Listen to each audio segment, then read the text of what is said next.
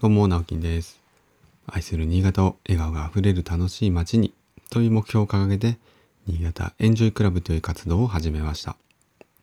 普段は新潟市内で建築事務所を友人と共同経営したり、個人では築50年の空き家を地域の子どもたち、また大人たちも含めた親子でのんびりと過ごせる場所にリノベーションしたりしている寺尾の空き家という活動をしたりしています。えー告知が一つあります。来週の8月7日土曜日、えー午後の1時半から、八千代の空き家という次の空き家のプロジェクトの、えー一番最初の、キックオフ、キックオフミーティングもできるかな、えー合わせた現調、現地調査、えーイベントというものをやります。え場所はですね、新潟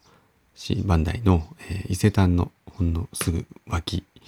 でですね、えーこちらは Facebook でイベントページありますので、えー興味のある方はぜひ調べてご参加ください。基本的にはまあどなたも参加できるんですが、できれば、えーと私が参加している住まいの学校数学というグループの中のさらに、えー有志だけで今集まっている部活動がありまして空き家部と言いますこちら両方ですね、えープライベートグループにはなっているんですけどもどなたでも参加できますので申請を出していただけると、えーその中でまた情報交換とか、えーイベントのことだとか、えーいろいろですね、情報がありますので、ぜひご参加ください。はい、ということで、えー今日は朝割と涼しいですね。うん、で、そうそう、昨日の夜久しぶりに、えーランニングをちょっとだけしました。全然できてなかったんですけど、難しいですね。あの、やっぱ習慣化するのって 難しくて。で、今習慣化、そうですね、今年に入ってから習慣ができているのは、この週、うん、音声配信、毎日の音声配信、一応あの時間は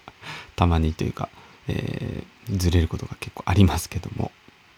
えーまず朝のこの収録配信ですね。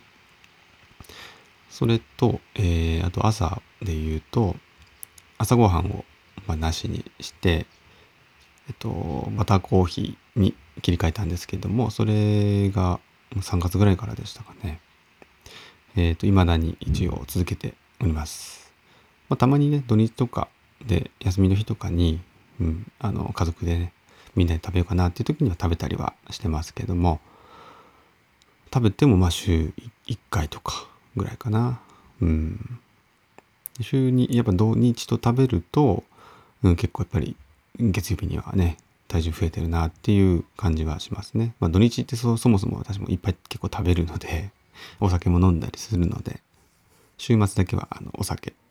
解禁ということで、金土日一応お酒飲んでもいいよっていう日にしてます。で、まあ、あのーこれ、これどうなんだ、本題にしようかな。ちょっと、ああんまり決めずに今日は話を始めたんですけど、走るのをやっぱりどうやって習慣化しようかな。まあ好きなんですけどね、走るの好きなんですけど、やっぱり朝、ね、朝にそのゴミ捨ての時に組み込もうと思ったんですけど、やっぱり朝早く起きないと、そもそも潰れちゃうというか、なくなっちゃうので、これはどうしたもんかなと思っていて、で、この前ですね、なんだろう、なんか Facebook かなんか SNS かなんか見てる時に、あの、勉強の仕方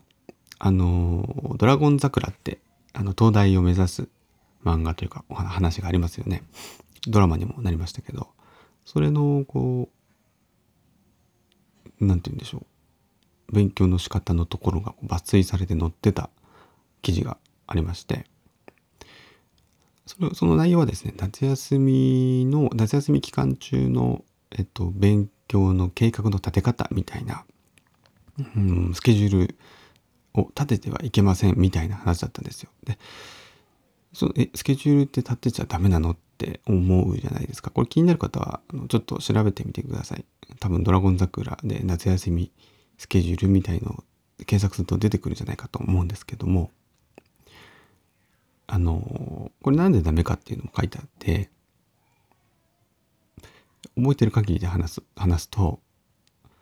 やっぱりその時間割みたいのをやっぱ決めるじゃないですかあの一日のタイムスケジュールみたいのも決めてこのこの時間は数学この時間は国語みたいな感じで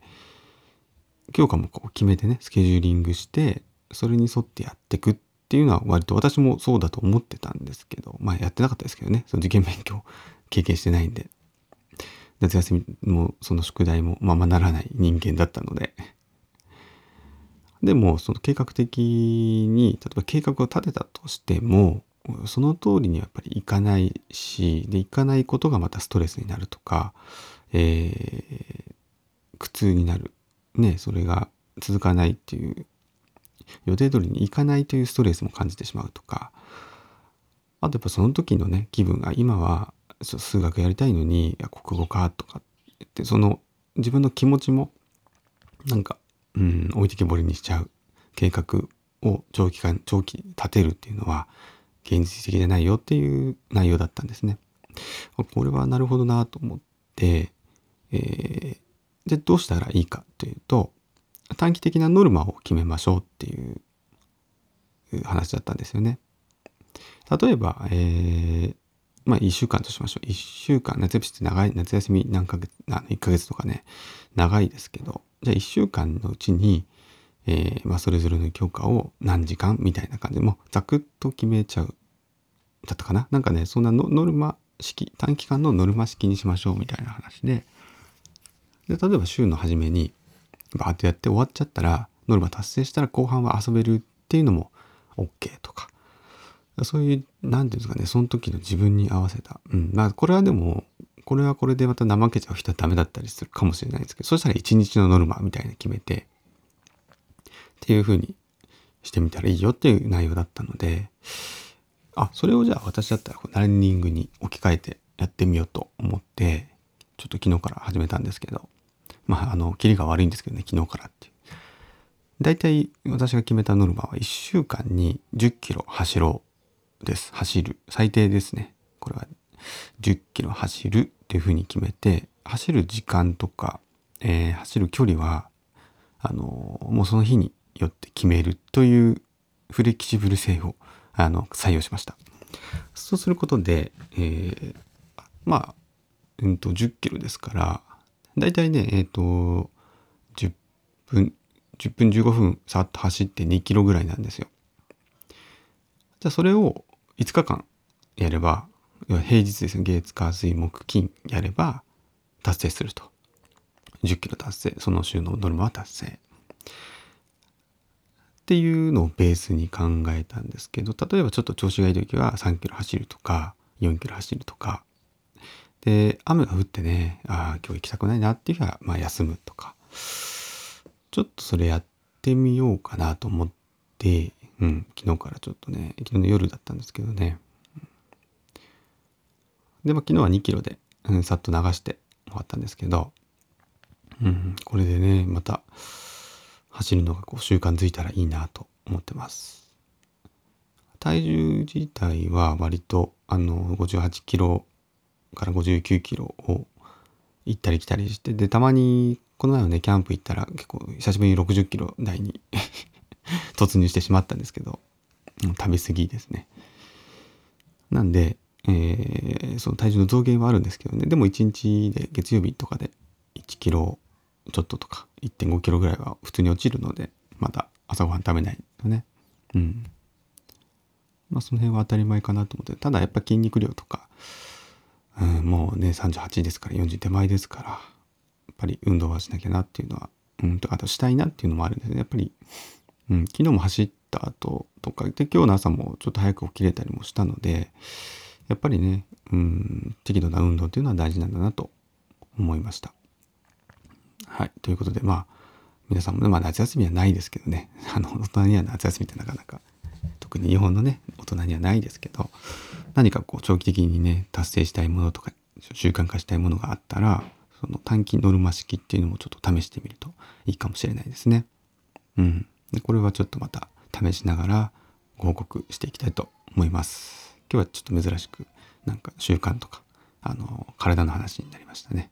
ということで、えー今日も一日笑顔で過ごしましょう。それではまた、バイバイ。